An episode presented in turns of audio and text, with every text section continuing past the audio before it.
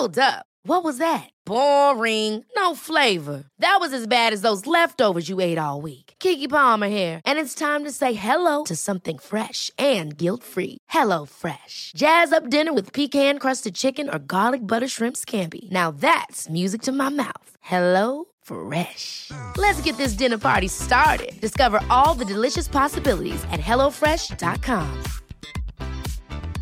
Many of us have those stubborn pounds that seem impossible to lose, no matter how good we eat or how hard we work out. My solution is PlushCare.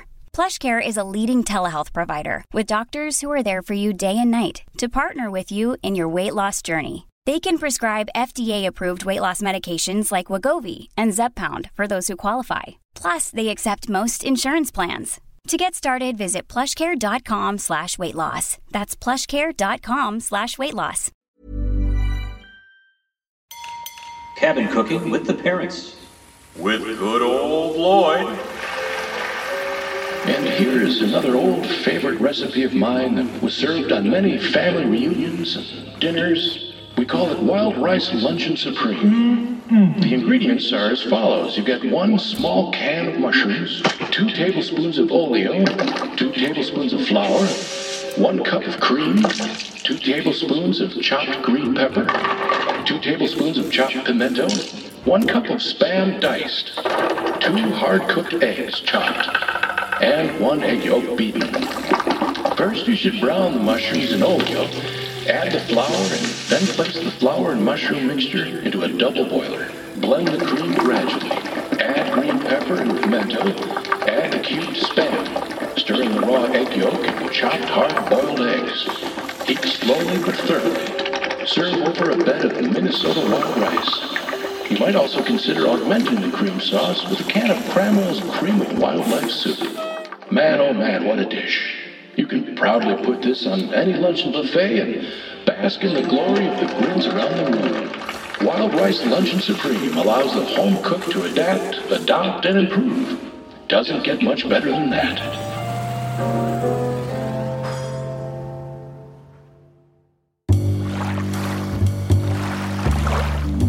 From the glow of St. Paul's number one, welcome to another edition of Cabin Country. Give us the time and we'll take you out of the traffic and away from the levee.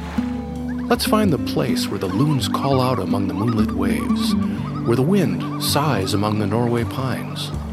Pull up a dock chair, have a sip of your coffee, and get a line in the water. This is Cabin Country. Now here's Bjorn Lloydstead, and I'm Fudd Klugman with another Woodland Escape.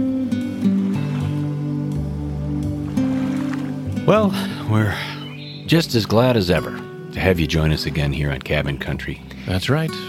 And Fudd, frankly, we're kind of going a little nostalgic here for the good old days of, of a, a bit that we used and enjoyed and have plenty to work with yet. We, we got about a baker's dozen deep into something we often called the Schmidt Scenic moment. Schmidt Scenic Moment. Yeah, and reviewing the artwork on the 24 pack cans of the Schmidt Scenics and uh, the nostalgia they'd bring back That's right. to both beer can collectors and appreciators of the cabin country Yes. experience. And uh, well, we we got like I- as I said about a baker's dozen deep into the into the scenics and realized, Gad Zooks, There's more. we've got about a nine pack left here. So Yeah.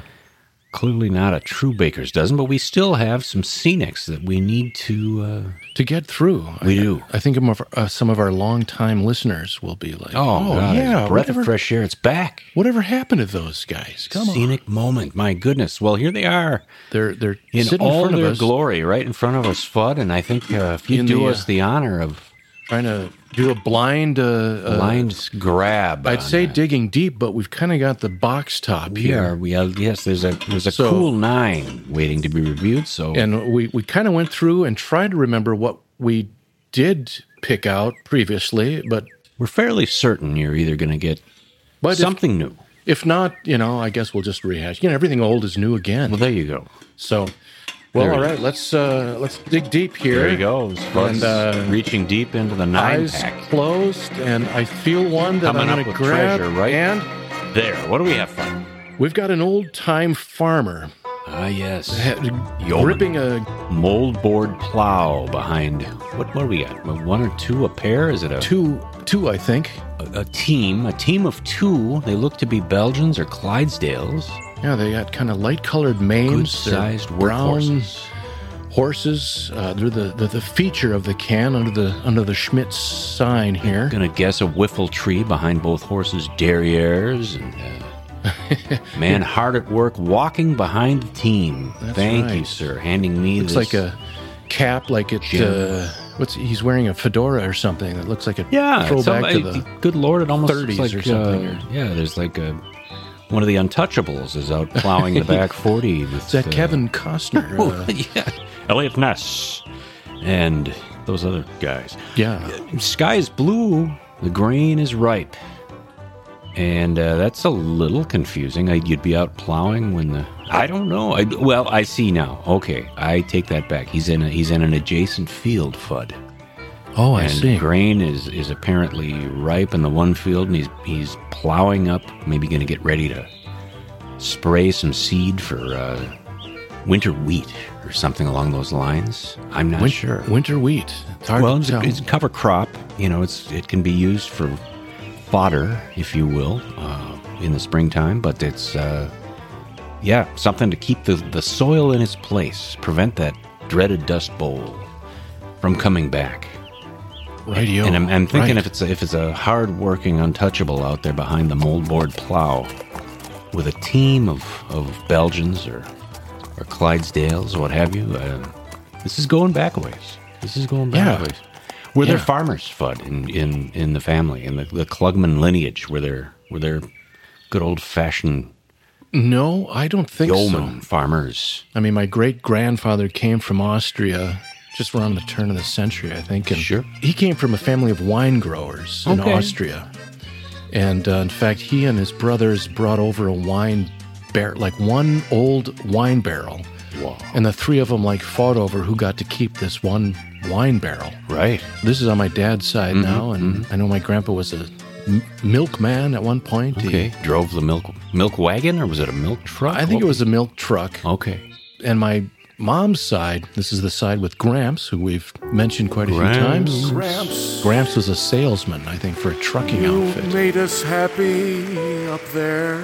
I think his father was an undertaker. So much Yeah. Vintners, undertakers, and Nothing close to farming. Now, your family, on the other hand, oh, yes, yes, indeed. Lots of farming. Oh, David. yeah, that was uh, on both sides. Um, Both sides? Both sides. Yeah, it was uh, a, a legion of Scandinavian dirt farmers coming over to become Upper Midwestern dirt farmers, Mm-hmm. um, I shouldn't say dirt farmers. What'd you grow? Dirt. Lots of it. Some of the finest soils.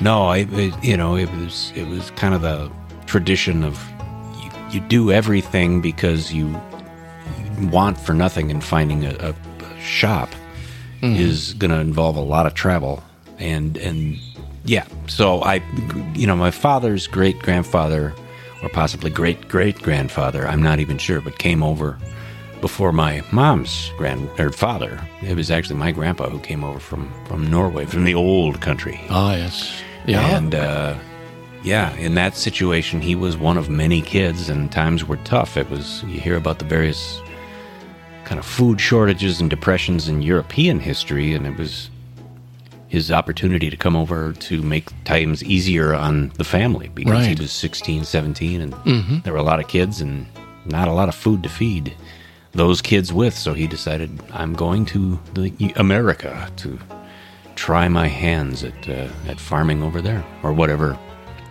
might lead him to. But that's what he knew.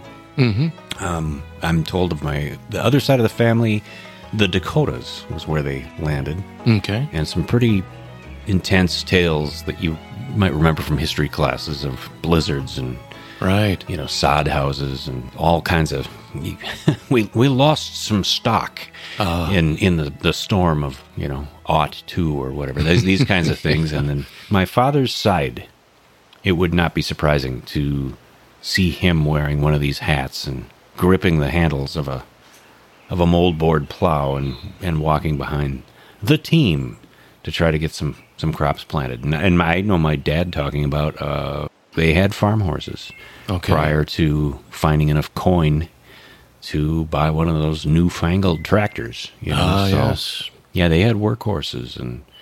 And, and my grandpa on on mom's side also had workhorses, and there were tales of my uncle getting kicked in the chest by one of the Oh, Clydes. yes, yeah, right. Wham! A big hoof hitting him right square in the chest. And well, do we now have four kids, or do we still have five? How's he doing? You know that kind of Yeah, stuff. So- yeah. And I think now this is going old school on this Schmidt Scenic because the guy is walking behind the plow.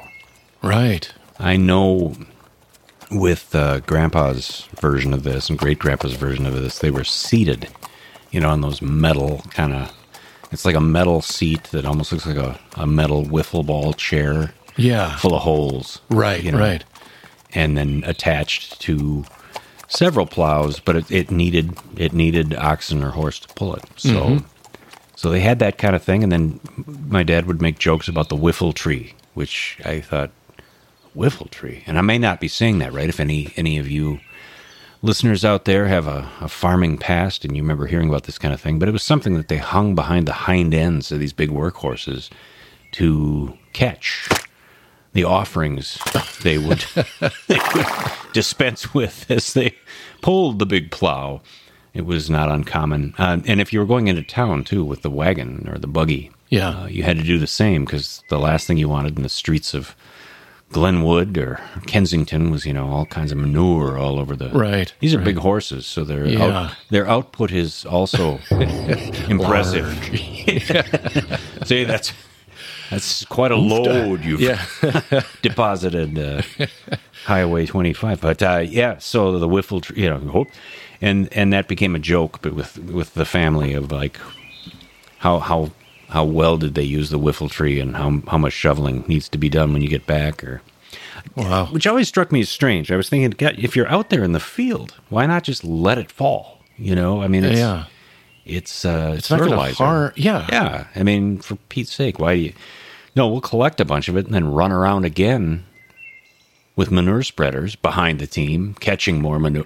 I- don't get it, but uh, I, uh, you know, there you go. Growing up a suburban kid who knows very little other than I'm sure. I'm sure somebody will really want to straighten us out. I would assume, and I would us- hope so. Give us the history on the manure. Yeah, Why collect it, or did you just not want to run through it? Uh, line from a movie I I used to see in in school. The gods are crazy, you know. oh yeah. PhD who studies levels of chemicals and elephant dung, and trying to impress a, a woman in the in the film. She asks me what I do. I tell her I collect manure.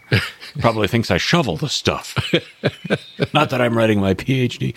Anyway, uh, so yeah, feel free and, and hit us again if you would, Fudd, with the uh, the web address if they'd like to send in. Uh, Cabincountrypod at gmail.com. you can straighten us out on all things manure. Whiffle tree. The wiffle tree, that, you know, maybe that was just something great grandpa came up with, but uh, yeah, there was a. there are probably lots of names. For There's got to be. Yeah, yeah. I can think of some off off the cuff here that I, I will not say out loud for fear of us getting asked to stop. But uh, no, it, it, you know, it, interesting idea and what's what's behind it. I, the whole concept of, of shoveling out, or as they say in Britain, mucking out the, the stalls, you know, Yeah. getting rid of what the cattle or hogs have produced. I know that, uh, you know, that was a, a, a necessary task. Oh yes. And at the same time, you would, you know, load that up onto the honey wagon and then take it out to the fields with the with the manure spreader.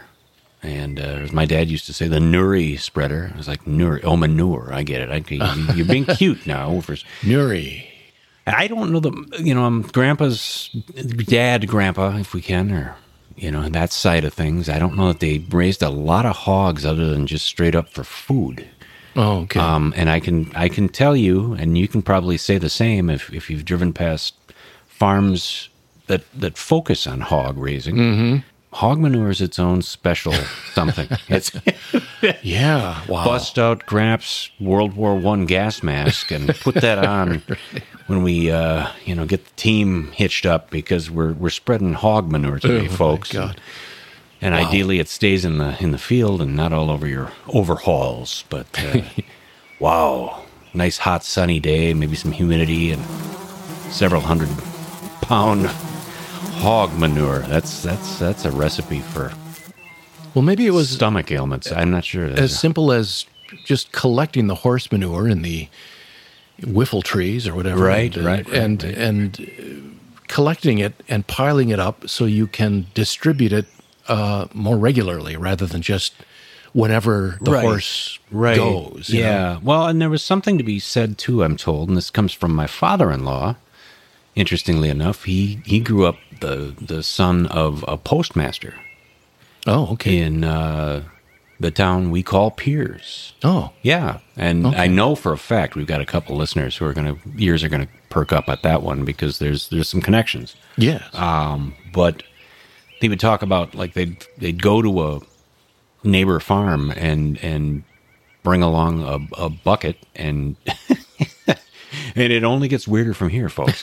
what are they going to do with all? And uh, but the, he he always said, you take a shovel in your bucket and you you'd lift kind of almost like strata of this well rotted cow manure and find all kinds of grub worms and and night crawlers and and you know you Yikes. kind of got pa- I guess if you grow up in this vicinity in this time period it was not a big deal to reach in probably bare hand these things maybe he wore gloves. I don't know but that was that became fish bait. Uh huh. and then you took that over to the streams and rivers or lakes if you could get you know time in somebody's boat and you went out and you- and had you know was Donnybrook. You had outstanding results fishing with these worms from the cow or horse manure pile. Wow. so yeah kind of kind of bringing us home again with cabin country and radio pictures of father-in-law as a young man holding up the, the northern pike he'd landed on manure worms Wowzers. which those two words together might cause a few spines to shiver a little bit. Ah, fishing with manure worms. You gonna eat that fish? Oh, absolutely. it was just used to catch the fish. Yeah, it yeah. wasn't weren't- brought up for years. unlike that, the- unlike that Euell Gibbons story of Oh, of, uh, that's right. The, you know, you, you have to give us that story. cow again. hands or you know horse riding cowpoke and on a farm. I guess more of a ranch down in the American Southwest. I want to say New Mexico or Arizona. Okay. Right. There was a, a river they would routinely ride through, and then the carp would spawn. Mm-hmm. And if we've ever been around like the, Mississippi when the carp are running, it's it's something to behold. You can almost walk across the water on the backs of these huge carp that are just coming upstream to to mate, and and um, they thought, God, there's got to be a way to use these things somehow. So they fished with pitchforks. They'd kind of corral Uh-huh. off the river, riding the horses towards these carp, and then they'd, they'd kind of do like a almost like a weir kind of thing you might use for catching minnows. Yeah. And they'd trap all these carp, and then they'd sh- literally shovel them out of the river with pitchforks, Okay. trying to figure out what to do with them. And then, because they tasted so foul, they were like, just like, what do we do with this? And uh, well, God bless Euell. He figured out a way. If you keep reading, you know, Euell to, Gibbons. to make carp table worthy, as he'd Okay. say. But uh, the joke amongst the cowhands was the one. The one gentleman said, "Oh, we've done this for years. You." You cover the carp in, in fresh horse manure and then you bake them off in the fire around the, the campsite. And then, uh, you know, when it's when it's cooked, almost like a salt crust for fish, which is all the rage with some of the, the chefs out there. This is manure crust, I guess, right? With carp. Right. Right. So then you crack that off with a hammer once the fish is done. And he said, fish wasn't worth much, but the manure was awfully tasty. well, always a ray of sunshine, right? Is Ah, thank you. Euell. Yeah, yeah. Thanks, Euell. Glass is half full, not half empty. Yeah. One of the most delicious baked manure we've ever had. Just a hint of soupçon of carp underlying that chewed grass. And yeah. Might be the special at the Cracklin' Jack Pine. This. Uh, I haven't seen it on the menu, but they've they've done some crazy crazy stuff. Well, why don't we try to get the taste of manure out of our mouths and take a short break? But when we come back, we'll have even more to say on the Schmidt Scenic Moment right after this.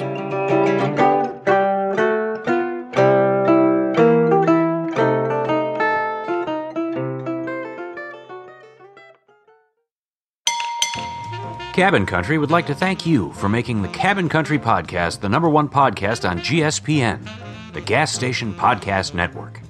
If your favorite gas station doesn't play Cabin Country while you are at the pumps filling your tank, please tell them that you want to hear Cabin Country while you gas up. Nothing says gas like Cabin Country.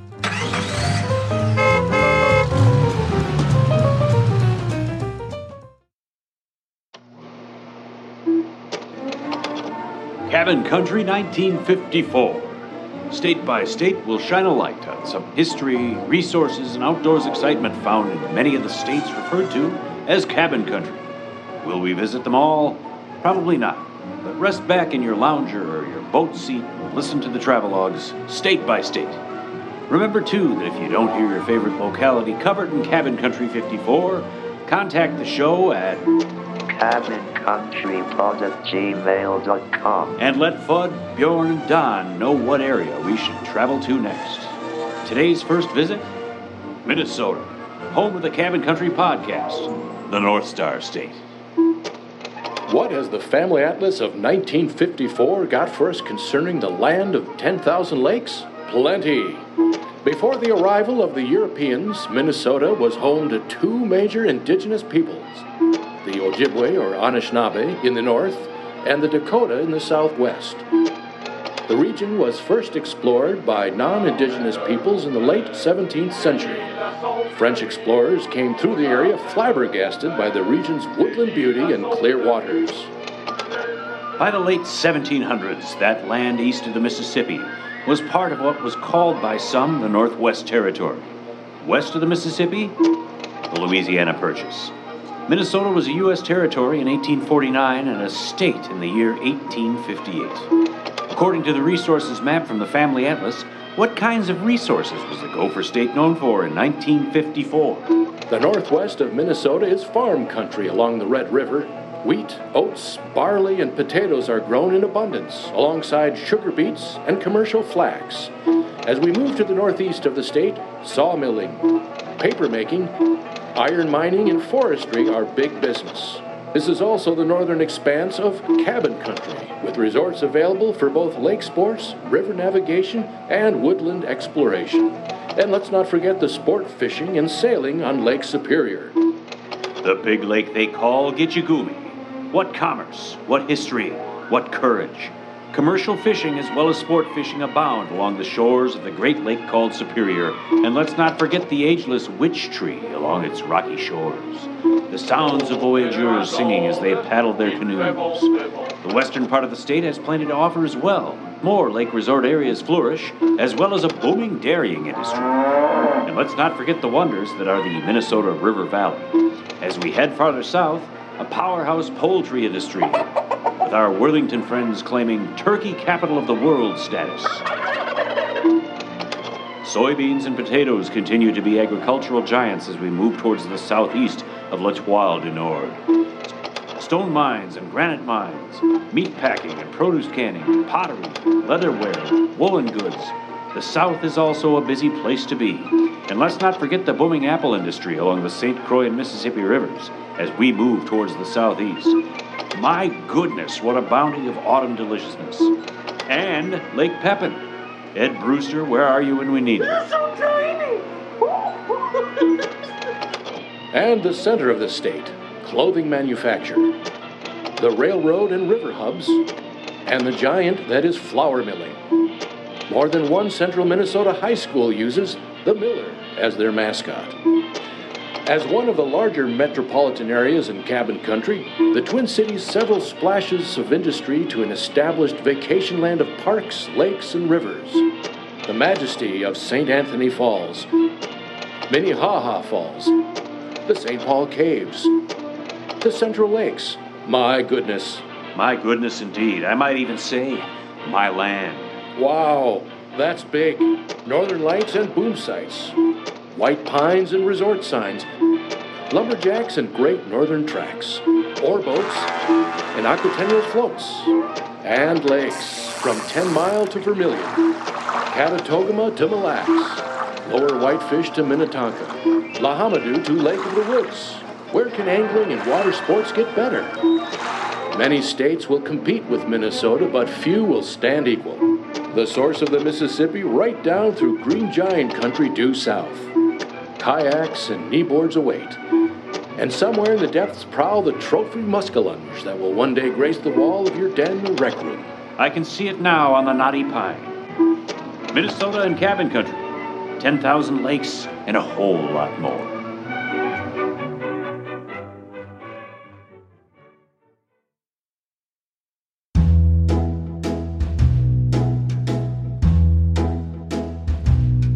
Yeah, this brings back memories for sure. Uh, memories that I've only been told through word of mouth. I don't, I wasn't around for, I've seen the pictures, you know, the old Mhm. farm folk together in their Sunday best, getting their picture taken and, and all the names underneath it. You know, there's Uncle, Uncle Torbjorn and there's uh, Cousin Knut and all this kind of Right, stuff. Right. It's the, the family gathering. I don't think they were having manure carp, but uh, some of the products from the field that was sown by people behind their teams, you know, you, and the old magic that I think a lot of farm folks are still using. You plant all your seed corn, which is, you know, field corn.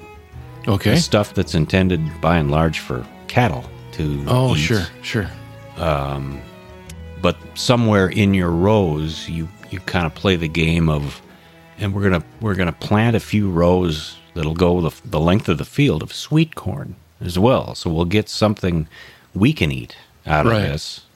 Um, and and people who are kind of keen on borrowing from the field, like stupid kids might do, you know. Mhm. I just stole a bunch of you about four dozen years from the so and so farm down the road. We're gonna just eat like kings. well, they're often getting The field corn, field which is meant for a three-stomached cow. and have you ever had field corn, Fudd? Have you ever? No, I Okay. can't say. Okay, I could tell the difference. What? Oh, you. How about you? Trust me, yeah, you would. You would know? You would know. Is it and just and I really, say really- that as a stupid kid uh, from my high it? school past. Yeah, out in the middle of kind of western Wisconsin, eastern Minnesota, driving along and up to no good, basically just killing time in somebody's car and Right. and hey, I got an idea, and I'm like, I feel like this might be a bad idea, but somebody in the party, let's, I'm gonna stop and kind of get behind the trees here. I'm gonna run over and I'm gonna get us some some lunch, man. Fresh corn fresh corn cob. right here, and and boiling it up, and then realizing, man, is this chewy, starchy, and just sweet corn. My God, starch corn. This is this can't be right. And, Maybe the next year will be better. Oh, that- wow. And, and, you know, however many of us eating the entire contents and then realizing we're mammals with one stomach. Ah, right. And well, just say paid the paid the price. It was uh you know, we've all had sweet Wow. corn and enjoyed it, the butter, the salt, the Yeah. some people there's a lot of I've you know, Mexican street corn, outstanding. You know, the Yeah. oregano, the mayo. I mean, I know it sounds weird, but it, cheese and mayo, you know, delicious. You buy this stuff on the streets, it's outstanding. And um, our folks, it was always butter and salt. I don't know about your house, but yeah, uh, just butter and salt, and yeah, and if it's sweet and and it's salty. extra good if it's super tender and oh yeah, sweet. yeah, yeah, yeah, yeah. So the field corn version. Oh man, I mean, like might as well be huge. And the tip off should have been the giant kernels, oh, okay. just massive kernels, and then trying to get your teeth through those things. oh, that zooks, you know, it's unbelievable. But I, I remember trying to rally the troops the next day, and hey, anybody want to get together? Or, How you feeling? I'm not going anywhere, man. oh, you know, oh, what about you? Oh, stay home. I, you don't want to be over here right now. Okay, I get it. So yeah, and then eh, you know, talking to various farm relatives who were like, yeah, it worked. They caught you. You know, Wow. they weren't gonna.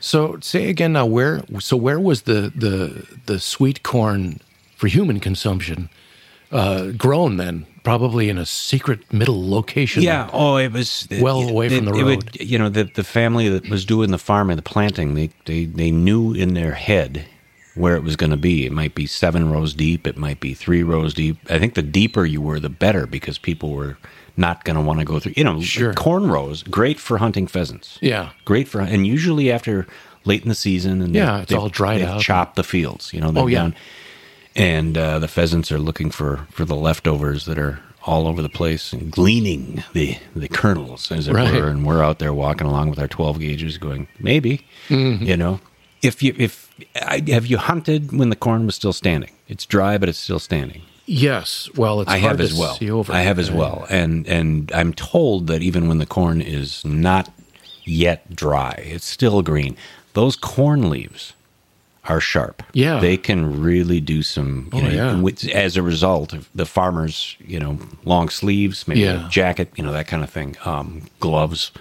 Um, and as far as a hunter, as farting hunters, as hunters, obviously we, you know, the the the thick jackets, you know, Yeah. the kind of kind of uh, canvas jackets, whatever. Right. It's, Yeah. You're not going to get cut to shreds. But I, I, my old neighbor who bequeathed to me one Christmas a, a 16 gauge and a 22 long rifle. He- Mm-hmm. You're kind of the kid, so I'm giving you the guns, and you're going to use them. You're going to get out there and hunt. And he, he would tell stories about being a teenager, just bringing the gun out to bring in the cattle or whatever. My dad's the same deal, and got to be careful walking through those rows, you know. So knowing that they're sharp, knowing you can get, you know, it's it's and it's kind of you know children of the corn. It's kind Yeah. of hard to get through these rows. It's that they, they Right, grow in thick, and it's not it's not real easy to walk those rows without making contact. So they'd go a few deep, or several deep, and they knew in their head where it was. It looks a little different, uh, Okay. you know, to some extent, but it was. It was a plan to, you know, this is for us, not you. And Yeah. Right. Right. I, I at least three of my farmer relatives were like, absolutely. You know, we didn't work that hard so you could eat. the, the obnoxious teenager down the road could eat like like royalty. That was for us. So they kind of kept that secret. Gotcha. I doubt very much you were out trying to steal people's soybeans. right. You know, knee Yeah. high and Yeah. crunchy. And what are you going to do with this? Right. I don't know. Uh, yeah, coffee substitute? I'm not sure. It's food. I'm make I'm my own tofu here. for God's sakes. Yeah. I doubt it. I really doubt it. But uh, yeah, boy, there is nothing quite like really good fresh sweet corn. you Oh, yeah. and let's not forget, Fudd, that some of that corn during a certain era of American history was used for something the locals referred to, and it was known nationally as Minnesota 13. Minnesota 13. Minnesota 13. I couldn't tell you what that is. home distilled corn whiskey. Oh boy. And we had our own our own uh, moonshiners up here in the great state, and I think Uh-huh. I think I told way back when a a wacky tale of my great uncle going out across a frozen Lake Minnewaska Yes. to- With a puppy. with puppy paw. buying several mason jars full of Minnesota 13, and then halfway back across the lake, no one was feeling any pain, but somebody felt the the call of nature after all that moonshine went down the gullet. And, yeah, pr- I'll keep this puppy in my pants to keep it warm so it doesn't freeze to death, and then produ- producing a paw and wetting. Wetting both his slacks and the pup.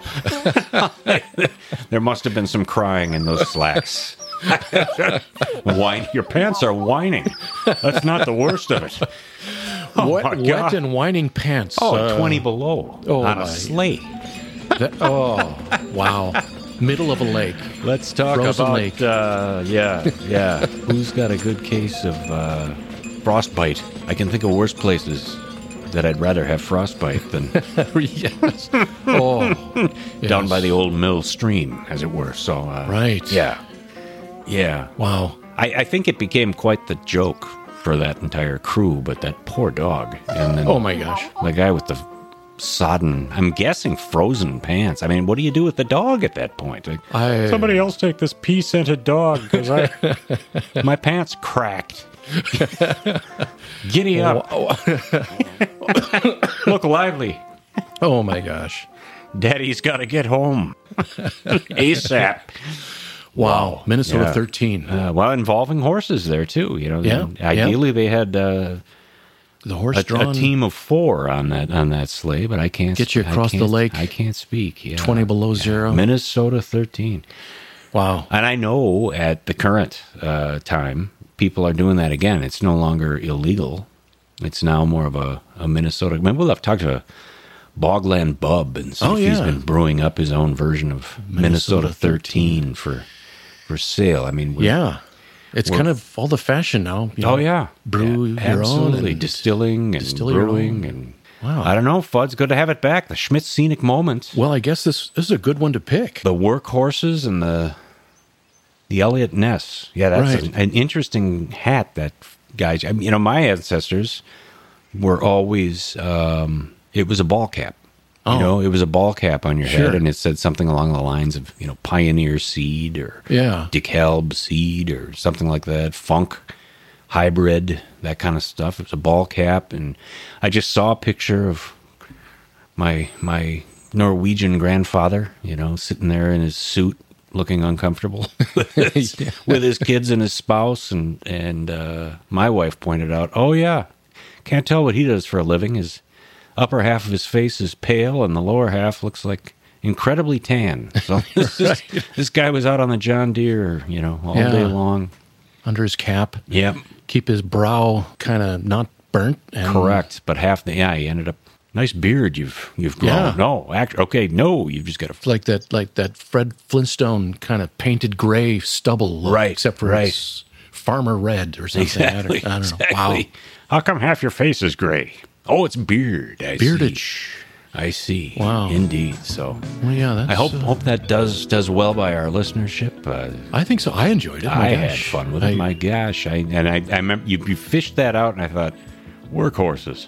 All right, didn't we cover horses at one point? I thought we covered horses and cattle, and right. I think we stayed away from sheep. uh, Not a lot of But it brought the the farming the connection farming connection and, and a little bit of fishing, too. right? With the grubs and the night crawlers, right through, that well rotted In the manure manure. pile. Hey, hey, babe, Wow. hey, hey, hey. Yes, yes, indeed. Wow. It's been it's stratifying. It's like metamorphic rock. This is outstanding. Lift up that pile. Get those worms. Let's go fishing. Uh, the fish will be jumping out of the stream or the lake. I'll take a a fish that likes a manure worm over a fish that likes a cigar butt. So, there you have it. That's awesome. Well, terrific. If well, if we're lucky, you might be seeing the horse and farmer connection spinning on the on our webpage. I think we'll have to feature it. that could be there. Could be Listen, there. it's back by It has popular returned. demand. What the heck happened to the Our- Schmidt our Scenics? Listenership called out, and by gad, we responded. So That's right. good to bring it back, and good to just kind of shoot the bull. That's right. were. That's right. Quote a teacher I used to work with: "You just need to shoot the bull every now and again. you need a bull session." That's what you do in cabin country. Oh, fire going. about- yeah, coffee is ready to go. The fire is roaring. Might be a cigar lit Oh yeah, there might be and a There be. radio show or two being listened right. to, but at the same time, the bull is being shot. Hopefully, not too painfully. Anyway, thanks for joining us on this welcome back edition. The Schmidt Scenic Collection. We got more Moment. to come. That's There's right. There's at least eight more scenics. That's right. There's I'm more to excited. Fudd. Me too. Big stuff. Me All too. right, back to the show.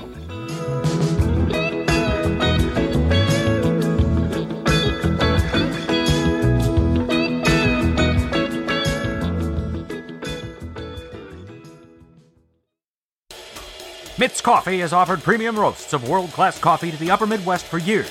And as cold weather changes the tint of the Northwoods, Mitt's offers you Laughing Goose Blend Dark Roast, a coffee that will shake the cobwebs loose and lift you into your day's events. Laughing Goose is the perfect mix of strength and taste, like the mighty bird that gave it its name. There is no problem or challenge you can't soar over after three or four mugs of Laughing Goose. The strong, rich flavor of a dark roast, with the smooth drinkability of a medium blend. Strong, hot, straight from the pot. What more could you ask for on a crisp autumn morning? And of course, Mitts still offers its full range of coffee blends, including Morning Dove Early Morning Blend for those who need a milder start to the day, Yodeling Loon Espresso, our strongest blend for a potent cup, and Whistling Wood Duck Medium Roast for those who like to keep a full pot on all day long. Laughing Goose is yet another of the flavorful coffees offered by Mitt's House of Fine Roasting. Mitt's Coffee, the brew that flew with the Great Northwest.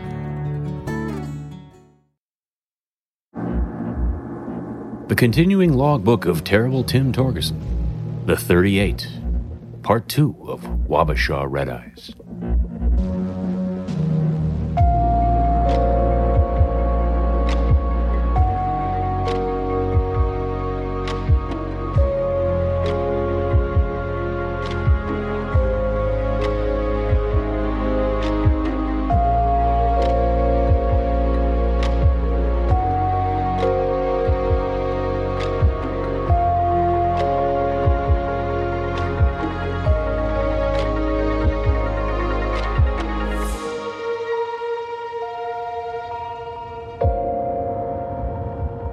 It's another muggy and hazy early morning, arguably St. Paul's most humid summer in decades. When is this infernal humidity and heat going to pass? I still don't have AC in the truck. Guess the folks in the garage have their hands full. I understand that Doug and Mike need brakes in their trucks, and that's important, but clearly I need my air conditioning. Today is kind of unique for a guy like me. I'm less edgy. The summer's heat, humidity, and lack of rain have made the bushes and weeds of the ditches and public land area thin and weak at best. An agent can see through most of the scrub. The stands of shrubs where goofy teens would hide and throw eggs at traffic or smoke things they shouldn't don't provide a place to hide this summer. Kids will have to get craftier. Not that that's ever been a problem. I often have to pick up after them, I know. So I'm not needing to keep my eyes peeled on the ditches as I drive through the regional and county parks. Pretty easy days of it. Responding to calls mostly. Health issues around beaches and parks with people who are dehydrated or dealing with early stages of heat stroke. A call to the EMTs is where those situations go. I'm driving out of the lots at Harriet Island when I see a guy waving his arms wildly from the other side of the road. He's not far from the cave entries where they've been sealed and blocked. This was the place where that older gent had claimed to see the spectral form of what he called a period style gangster. His gangster had glowing red eyes, as I recall. Saw him standing amidst the tree shadows near where the Ohio Street Hill begins to climb. Now I've got a guy holding something, jumping up and down, and clearly trying to get my attention. As I slow the truck down along the shoulder, I see that his held object is a metal detector. He looks equal parts excited and worried, and begins stammering at me before I can even turn off the truck. Hey, you're park police, right? Something like the police, anyway, right? I'm not sure if you're the right person to see this or not, but you're here, so check this out. Come on over here. You gotta see this. He runs over to the tree line and looks around excitedly as though he's not quite sure of something. Then he starts nodding his head and yelling again. Come on over here. Make sure you got your phone. You're going to want to call this one in, I'm guessing. Check it out. I made sure I didn't touch it once I saw what it was. Almost as though he thought it would help me believe him, he passed the metal detector over the area one more time. It wailed out its alarm call. Something here is metal, all right. I look over at where he held the detector coil. Something is sticking out of the ground, just barely perceptible. As I look closer, I realize it's a rusty tube with a rusty sight at the end of it. This is a gun barrel. Wow, quite a find. I photograph it with my phone and mark a GPS spot for it as well. Sir, don't touch anything, please. I walk back to the truck. What do you think, man? What, what have I found? I know what I think it is. Okay, what do you think it is? I'm half asking the obvious question just to keep him talking. Maybe then he'll leave the gun alone. He did find it, but this is more a police and outdoors agent situation than one for civilians. That's a gun, bro. Looks like it's been there for a while, too. I'm guessing it's a 38 special. Why do you say it's a 38? I'm fairly sure he's right, by the way. Looks like the kind you only see in movies and on TV. 38 special. Mr. Saturday Night Special, right? I now have the gloves on and an evidence bag. I want to thank you for calling me over. That was the right thing to do. But I've got it from here. Uh, okay. Okay. He seems like he wants a reward or something. I don't have anything for him except a plastic junior agent badge, the gifts we give to small children. I'm guessing he doesn't want it. Thanks again, sir. After a bit of poking around with the straight blade screwdriver from the truck, I have the rusty handgun out of the ground and in my hand. The young man was right. This was a rusty old 38 service revolver. Some of the wooden handle grip was gone, and there was a bit of rust on it. The barrel is full of dirt, well packed dirt. I call in the find to the office. You have an old 38 found near the caves. Have you marked the spot and taken photos? Absolutely. Guessing you want me to bring this in ASAP, right? Roger that. See you back here, Torgerson. Once I'm back at the agency offices, I turn the gun over to our forensics department. I begin filling in the necessary paperwork for finding a firearm in the park, and there's a fair bit of it. After what seems like an hour's worth of hammering away on a computer keyboard, Agent Deckard comes over to my desk. He's got the 38 on a tray. Tim, this is quite a find. You say it was discovered near the Wabasha Caves area. You bet, barrel first. It was sticking up out of the ground, back by a stand of trees off the road. Well, this is a gun from roughly 1931, Torgy. I'm kind of surprised it's in such good shape for a gun that's been in the ground that long.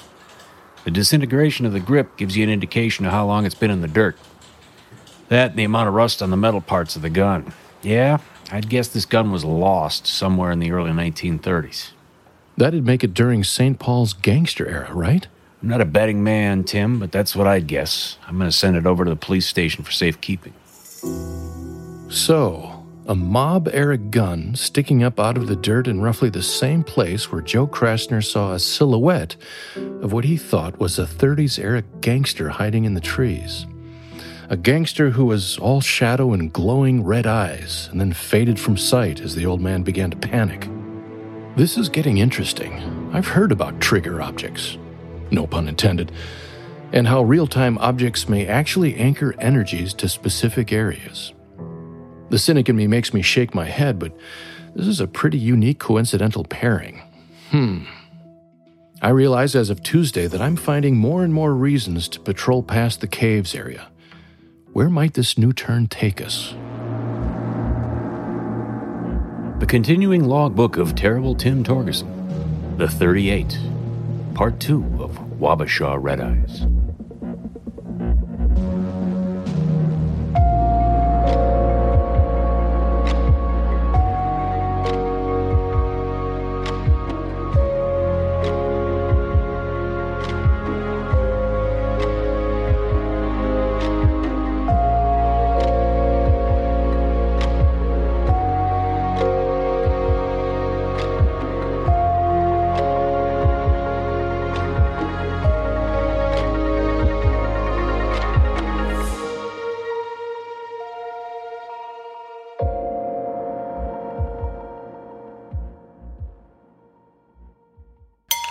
GSPN is proud to offer the latest album by Gus Smooth Angler Belgum, Cabin Country's premier lounge song stylist.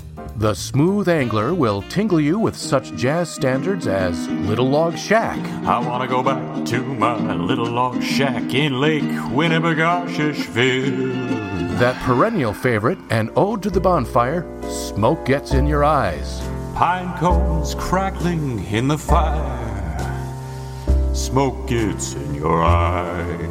The silky stylings of Autumn Leaves.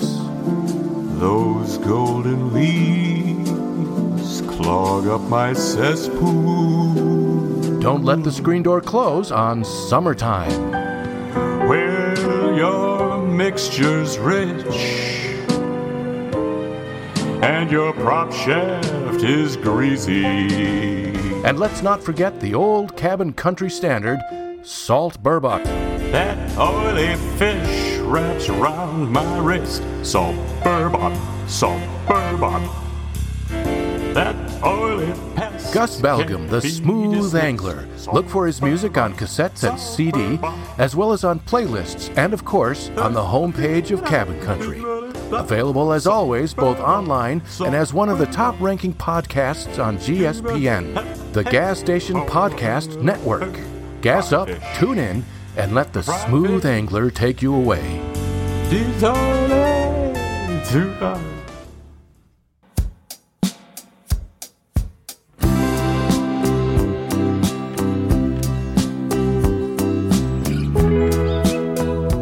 Well, Bjorn, we're kind of at the end of the summer here. It did go by quickly. Kind of did. It's been a been a hot one. Real hot and moving at light speed. It's kind of crazy how. Super super dry Time and uh, hard to hard to keep the lawn from dying. I tried to. I made a valiant effort this year. I've always been one of those. What's the point? It's just going to go dormant and it'll come back later. But man, it's not just going dormant. It's just being fried away. Right, right. But anyway, that's boring uh, suburban talk about your lawns. Well, take, let's take it up north. Well, how many times did you have to prime the mower up in the, the Gull River? I've locale? hardly, I don't think I've mowed this year ever since the multiple trips this spring to get that new pump put in Right, my, right. my dad and and uh, others have have uh, mowed when it was needed, but now it was it's so dry, haven't haven't needed it. But um, closer to home here, you uh, you made the annual trip to uh, Great Minnesota get together. That's right. The I got together. State Fair. You got together. the, the early risers. Yeah, I've With a handful that- of others. I become that individual Fudd where, for me, the ideal time to be at the shack on the river or somebody's cabin on Mhm. the chain. Back in the days when I was a kid, I loved the weekends and the crazy, just boats everywhere and jet skis, Mhm. slalom skiers going down Daggett into Little Pine, all that good stuff. Love to be in the thick of it. There's people. There's lots to do. This is a hub of energy, and now you know I'm at that phase of my life now where I'm kind of. I want to go up and on Tuesday. Yeah. come back late Thursday. You know, Right. Got the whole chain to yourself. You got the whole, or at least precious few compared to. So that big sporting events, even the music lover in me that wants to go see the huge events at uh, the big venues, I, that, that person has taken a very long nap. I'm Uh-huh. not. I'm not there anymore. The crowds. Don't do it for me anymore, Fudd. I want Uh-huh. to be. I want to be. Uh, you know, I'll go see a show or two at a, a smaller venue or Mhm. whatever. But yes, indeed, um, it's funny how things change, and my spouse is now kind of keen on going to the fair. I Oh. think from both a work standpoint and seeing what's out there, and just a day out away from the house, and and, and there's a little memory trigger there too. Her dad used to work the fair every year, and you know, Mhm. I did, loves to go, and I'm the guy now, kind of. Well, Oh, really? you Oh. think I might go practice the bass for a while? Or yeah, I did, in fact, go along with uh, my better half. Uh, wandered around a bit, and where I'm drawn often as not is, you know, with the old farming heritage, my family, Machinery Hill. Still, Uh-huh. you know, I couldn't have been more bored, I think, as a kid. Like, yeah, let's go look at the new combines. And, uh, come on. I mean, look at all the stuff. That's, but now it's kind of to be there on a day when they're running the old steam powered stuff. Ah, is always sure. interesting. That was not the case this time for me. Um, that uh, the DNR building, you know, with Mhm. the old log construction and Yeah. dioramas and the aquariums full of local fishes, Local and- fish. yeah, all that good stuff, and uh, and then the the stock barns. I'm still a sucker for. Let's go look at the goats and the pig and the you know The all this kind- cows yeah, the cows. Look at the cows for gosh sakes. We were there early enough that very little was open, so it was just a lot Oh. of walking around and looking at stuff, and then getting her to where she was going to work for the day. Um, over at the Eco Experience and, and watching the massive line for some new type of handmade donut Oh, really? that uh, people were talking quite a bit about. And um, yeah, I hung out for a while and realized I had some script stuff to do for the show and some practicing to do on the instruments and there were paintings I wanted to work on, and that sounded a lot more interesting. Uh-huh. I did get to the fair. I did. Yourself, Fudd, were you uh, amongst the record crowds that seemed to. Oh, oh no, I, my wife and I went to back about uh, 17 years ago, and uh, your thing with crowds uh, has kind of been there all along for me. Okay, yeah. So no, but what I do want to hear, turning it back to you, Yeah. Bjorn, because I don't have anything Yeah. exciting to share about that. uh, well, we did post the picture of you seeing the giant moose, The big moose made out of con- yeah, Recycled? recycled cardboard. Yeah, that looked uh, pretty imposing. And the giant, the world's biggest floating loon, yeah, also made out of. Gotta post uh, that as well. I think that's been put to sea a couple times too. It's it's been run out as kind of Oh. like, hey, check this out. It's the world's biggest cardboard loon, and well painted and looked good. It was massive. It kind of I always wanted to make something like that, you know, Yeah. for the for the Gull River, something really very Loch Ness monster, you know, like the world's biggest coot. I'll just yeah, Yeah. put it out Wow. there, and I'm gonna scare people, but Take this 410 and try to hit it. more yeah, I missed. couldn't hit the broadside of a gigantic constructed Coot, uh, coot. Yeah, oh my god. Cardboard and polyfiber. But I'm sure if I couldn't hit it, uh, several neighbors would take it upon themselves to get in their pontoons and fishing boats and hey, let's go blast the giant coot that's floating around. Demolition derby. Yeah.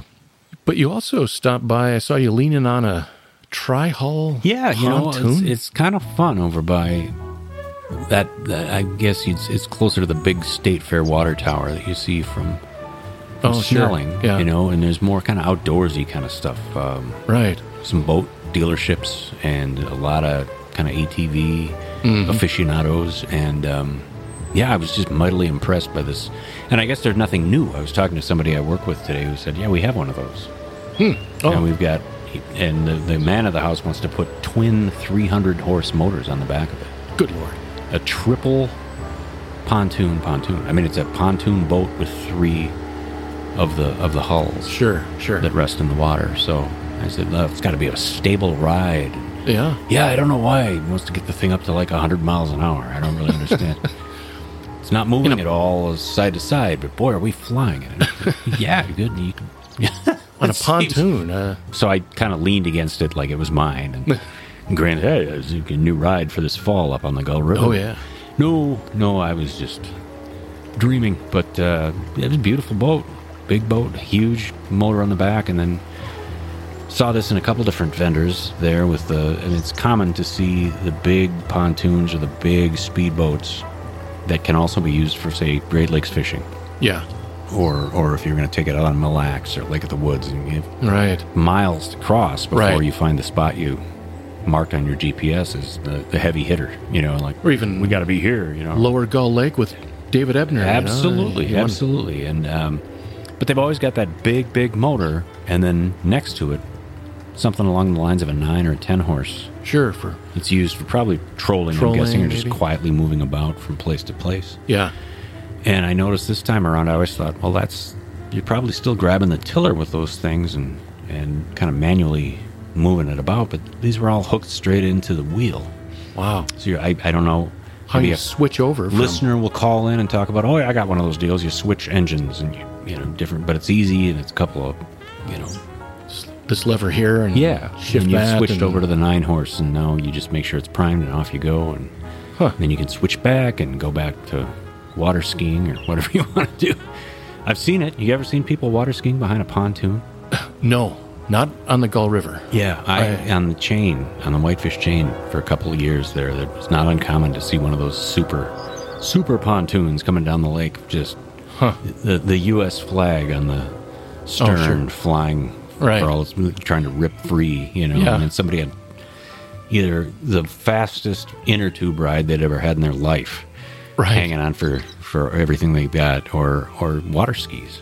It's just like, Yeah. man, there's something just wrong about that, but Just it works. Weird. Yeah, I- It works. It- it- you can't play crack the whip oh, I suppose. with no, a right. pontoon quite right. like you can with a V hull or a tri hull speedboat. I don't think so. but, uh, yeah, it was just interesting to see these things, and and and yeah, the, whole idea of twin 300 horse motors Yeah. on the back of a triple hull pontoon, big, you know. Well, yeah, like you say, that'd be for big water. I mean, what I'm curious too is about so the tracker has a 115 horsepower, which is more than enough Oh man, than I need. Right. But what's also nice about these these modern motors is Yes, that indeed. dude. these four stroke engines is that when you're you can idle at such a quiet I mean Right. this, is 115 I don't know about those 300s but to need a 9 horse in addition to a 200 plus horsepower Yeah, I, I don't quite Don't quite get it either. I, I, and it, I, I don't know. we're going to have to showpiece. Have an know. expert, Yeah, uh, somebody please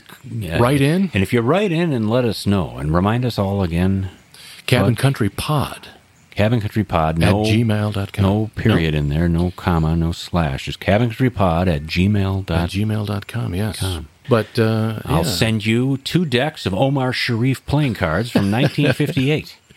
I'm gonna have to post those too. Think Those, those are for real. Where did you get? The, where did you find those? Uh, they came from one of the various house cleaning activities. Oh. they were not ours, but they were. They ended up in our tutelage. I Wow. guess is, is Omar Sharif Omar Sharif, a young Omar Sharif. And Yeah. It's a sketch. It's a black and white Right. pen and ink sketch of a young. Like who is this? Freddie Mercury? No, it's Omar Sharif. Oh, okay. you know, uh, Doctor Zhivago. Doctor Zhivago. There we go. and what's that other movie? Doctor Zhivago. Something. Oh. Uh, something with uh, Barbra Streisand. oh my gosh. What would that have been? Funny lady, maybe. Does that sound right? Oh, that could be. That could kind be. of a young, dashing ne'er do well card shark. He was also remember he played a hitman in one of the Pink Panther movies. Omar Sharif. Yeah. yeah. Wow. Okay. There's this beautiful like Russian spy or something that Right. uh, is coming to kill Inspector Clouseau, but instead she runs into Omar Sharif. Uh, I think he's there also to kill him. I, I can't remember. Okay. I'm gonna have to rewatch this one. But then they end up, they just end up getting all romantic and. And so she thinks that Clouseau now is this hot lover. So then later she shows up again in his bed. Oh my! And Clouseau has a fantastic scene where he's trying to be Mr. Romantic and suave and Right. take off his suit and tie and it gets caught around his head and all that. But, so yeah, that's. I, I, I hate to say it. Oh, those are the two movies I know most about Omar Sharif, Doctor Right. Zhivago, and one of the Pink Something Panthers. involving the Pink Panther. Yeah. Oh wait a minute though. He was also in uh, well, Top Secret. Oh yes. Remember that? Yes. Came in uh, after the car crusher. Yeah, and he was all compacted and. Uh, clanked through the door and fell over.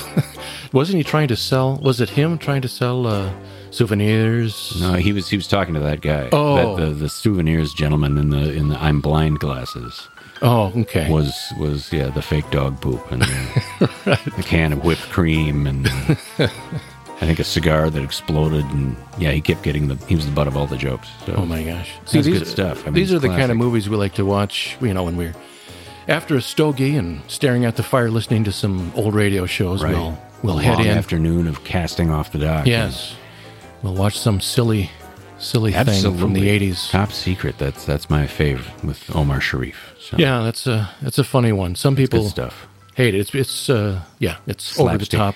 Well, yeah. So all right, State Fair. Uh, Yeah, Omar, Ben.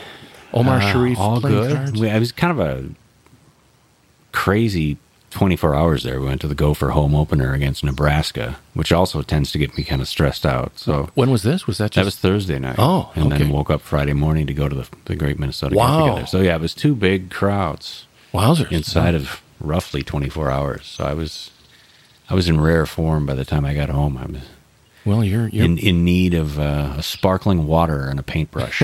yes, excellent. Yeah, and I I avoided it. as as per usual. Yeah, that's that is. Can you remember, Fudd, from the last trip you and Molly went? Um, Mm-hmm. Was there something in particular that sealed the deal for the two of you? Kind of like, I don't need to come into this ever again. Was it the crowds? Was there a food offering? Was there I don't know. I- anything in particular? The band that was playing at the uh, Coliseum? You're, oh, God, I didn't come here to hear nonstop. Fill in the blank in the background. I think it was mostly the crowd and the, and getting around with a you know 16 month old, and I think Yeah, Molly was yeah. pregnant with number two, and um, well, we had decided after after that last trip, well, you know, right nearby is Como Park, another long standing favorite spot of, of Twin Cities people. Amen. Under the Como- glow Lake of Como. St. Como Paul's Lake. number one. Como Park, they've got the conservatory and the little zoo and a big old fashioned carousel and Right. in fact, I remember as a kid uh, going there, and I think I have home movies of me crying because I was too afraid of the sound of the tilt whirl and all the Okay, all the, the mini roller coaster. Sure. Loud, mom. You know, so- The little airplanes That go around in a yeah, circle. And, right. And what are those little cars that are all sparkly colored, and they have the eh, eh, eh, Or the boats. Remember the boats? Oh, yeah, Even by and the little- By the time I was old enough to be there and walking under my own steam, those boats were in pretty tough shape. yeah. But you get in those and just go around in a circle for two minutes and ring the bell. And So we thought we'd enjoy that, at, and we did for a couple of years at Como. But it, then that started getting really overly crowded. So popular spot. What turned out then to be the most fun for us is when we would go up to the cabin and took our girls to the new location of Paul, Bunyan, Land. Of course. And they have those old cars and the old boats that go around in a circle. Train. And uh, up until, well, of course, we did a special episode of, of uh, Paul Bunyan Land. You bet. and it was that was Pyrite. Pete. Pyrite Pete. Oh my gosh. Sourdough Sam. With his, wonder how his beard is doing these days, Yeah. you know, falling off. Hello there. And I remember their old haunted house too. There was some sort Yeah. of bearded skeletal figure that kept popping out of a window about two stories up. no, well, that was Pyrite Pete. Was that it? Pyrite Pete? Yeah. Howdy, partners! I'm up here in the window of my mine shack. And my name's Pyrite Pete. I run this here old mine. Because you had mentioned that near the end run of the kids still finding it interesting, Pyrite Pete was starting to lose the Yeah. beard. Oh, yes. was coming off at kind of a rakish angle. Yes. at what point does Pyrite Yeah. Pete's beard Somebody- float down into someone's cup of fries? oh, God, I gotta get a new cup of fries. The Yeah, Pete's this- beard. Yeah, Just, uh, beardage here. I don't, I don't know. Your fries have won a, a beard award. Give, then- give me a new cup. And Pyrite Pete looks more like uh, an old Sears male mannequin without his beard, and he's just slowly turning his head from left to right, and Wearing Oh, this yeah. year's good, good, good times. sport coat from Blair. But, yeah, But the girls kind of outgrew that, Yeah.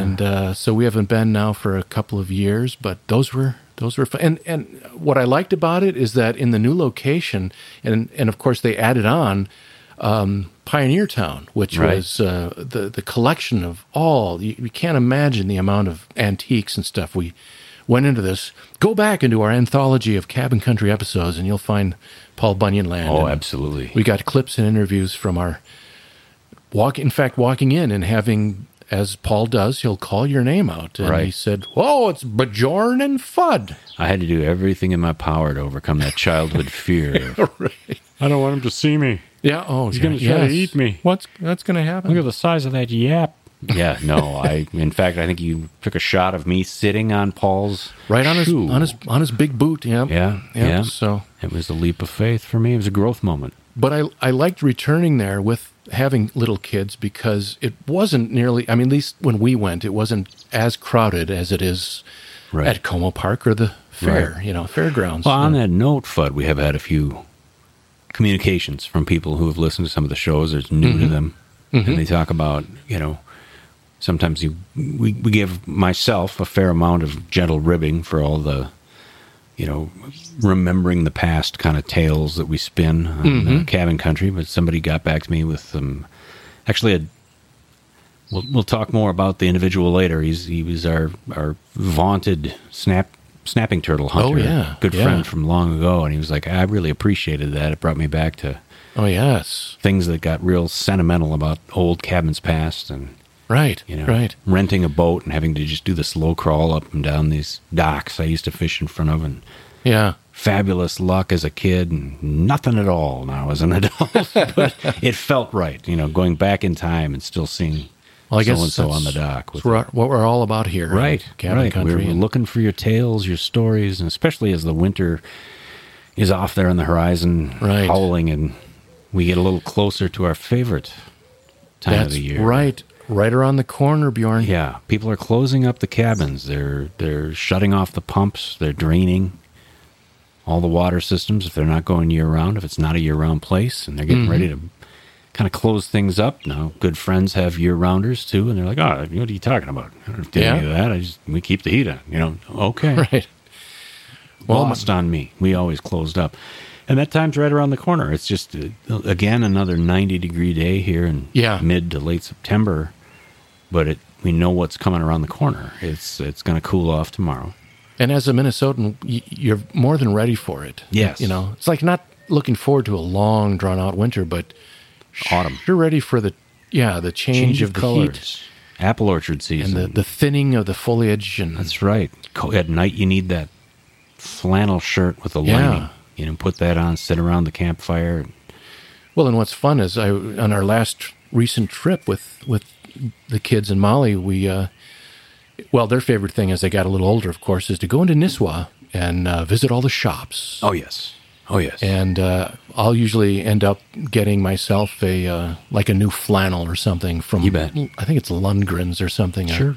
it's funny to buy it on a 90 degree day, sweating profusely. looking forward to when you can I wear it. finally wear this shirt for God's sakes. But also, what we look forward to is uh, Halloween and uh, the Our, our annual offering. the annual Halloween season cabin country episode. It's I think we look forward to that. It's as much as I've always liked Halloween. It's fun to spin the tales and Well, Lord knows there's no richer kind of target area than cabin country for oh yes, stories that might run a little uh, electricity up the, the spine yeah, and yeah, get you thinking about things. Mine country, logging Right. camps. Oh yes, the old old cabins that are starting to fall apart off the off the roadside.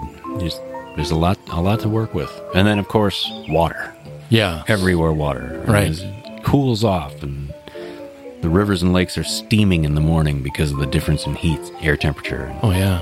Water's still warm, but the air's cooling off, and But we will we will have more. Oh. It's right around the we're- corner. We're cooking. We're preparing Things some. in the hopper, and we're getting ready to do it from the shadow. Yes, of St. Paul's number one. Right. Wind whistling down the, the, the flues and chimney stacks. Ah, it'll be wonderful. Looking forward to it. But And, uh, uh, what's the what's the time frame look like now, Fudd, for you and the family as far as dock out? Well, I'm not sure. down, So get here out we the are.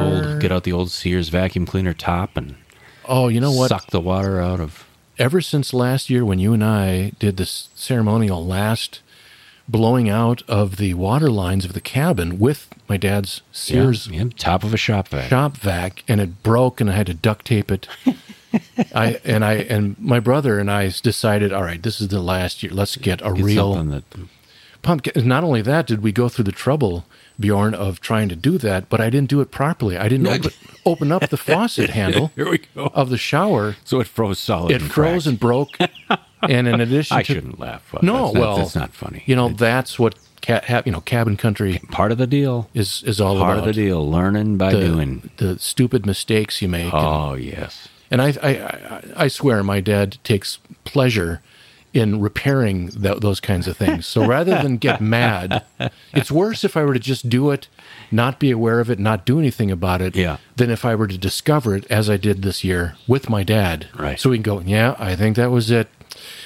Fudd, I think you forgot to. Well, that's all right. You know, we I, we all make Make a mistakes. trip no to the problem. lumberyard. We'll do two shakes of a lamb's tail. We'll That this, that means uh, more more dad and son quality time, Bonding. fixing things. That's what it's all Heck about. yeah. So, but everything's running fine up there, and um, uh, so yeah. Your question as to when it's early take September. you take you the tracker out. you and I still have to make our our autumn time. junket, yes. Yeah, seasonal. You know, time up there. Throw and, those um, black rubber worms right for some late the channel. season. The weeds are much thinner by this point, and it Yeah. seems like the fish are a little more interested in the autumn. Strangely enough, I don't know why I have that going through my. Well, it seems like there's a Pace. lull in when the weeds get really thick on the Gull River and it's late, sticky, hot autumn or excuse me, summertime. the- Right. The, the biting, like I had no luck last time I was up there, and Um, last couple, I mean, the, when we made our Yeah. early summer trip, it was caught that one northern. Right. we Well, that was a nice fish. and Yeah, that was posted nice. on the on the webpage. That was nice, but uh, other than that, there hasn't been No, too much. So maybe we'll have better luck. did I manage to fall. break another rod? I'm trying to remember.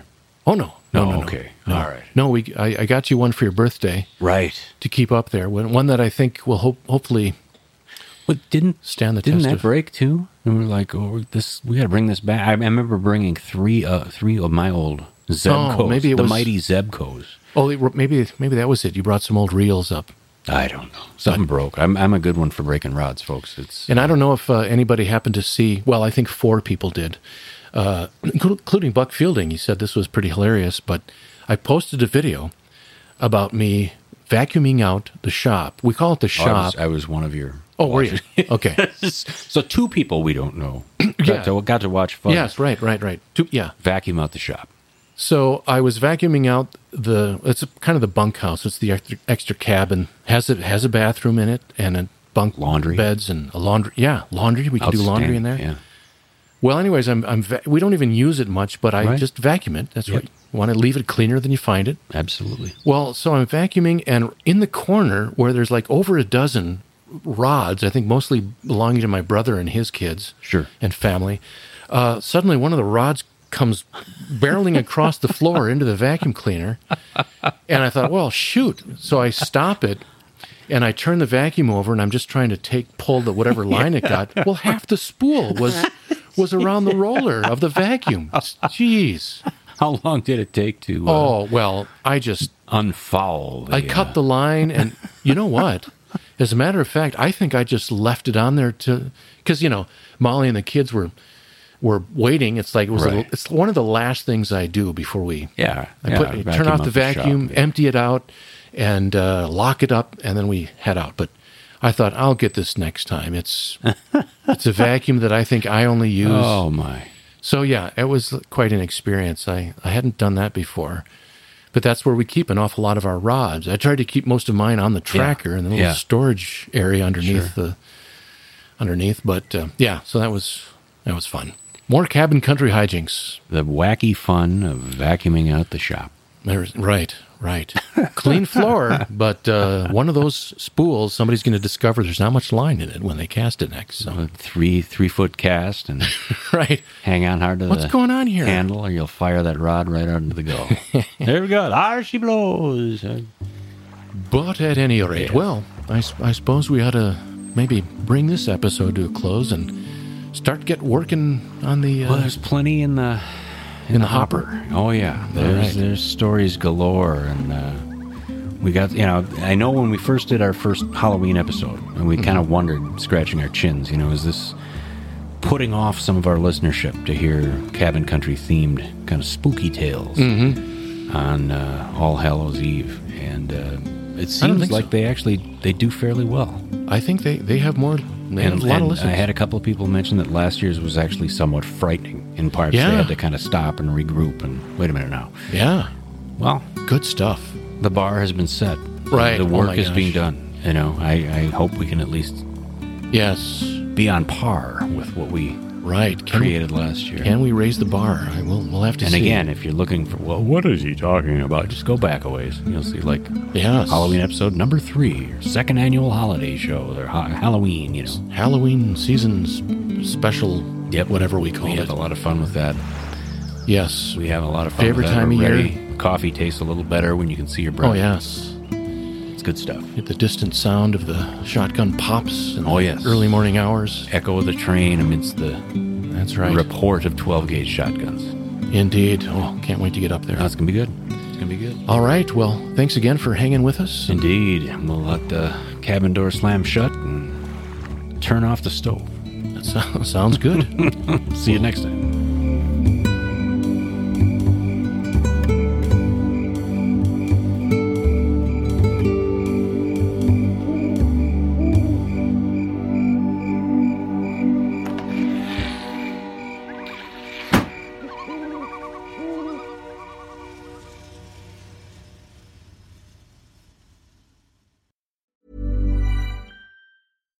Catch yourself eating the same flavorless dinner three days in a row? Dreaming of something better? Well, HelloFresh is your guilt-free dream come true, baby. It's me, Keke Palmer. Let's wake up those taste buds with hot, juicy pecan-crusted chicken or garlic butter shrimp scampi. Mm. Hello Fresh. Stop dreaming of all the delicious possibilities and dig in at HelloFresh.com. Let's get this dinner party started. Even when we're on a budget, we still deserve nice things. Quince is a place to scoop up stunning high-end goods for 50 to 80% less than similar brands. They have buttery soft cashmere sweaters starting at $50, luxurious Italian leather bags, and so much more. Plus, Quince only works with factories that use safe, ethical, and responsible manufacturing. Get the high-end goods you'll love without the high price tag with Quince. Go to quince.com slash style for free shipping and 365-day returns. Imagine the softest sheets you've ever felt. Now imagine them getting even softer over time. That's what you'll feel with Boll and Branch's organic cotton sheets. In a recent customer survey, 96% replied that Boll and Branch sheets get softer with every wash. Start getting your best night's sleep in these sheets that get softer and softer for years to come. Try their sheets with a 30-night guarantee. Plus, get 15% off your first order at bollandbranch.com. Code BUTTERY. Exclusions apply. See site for details.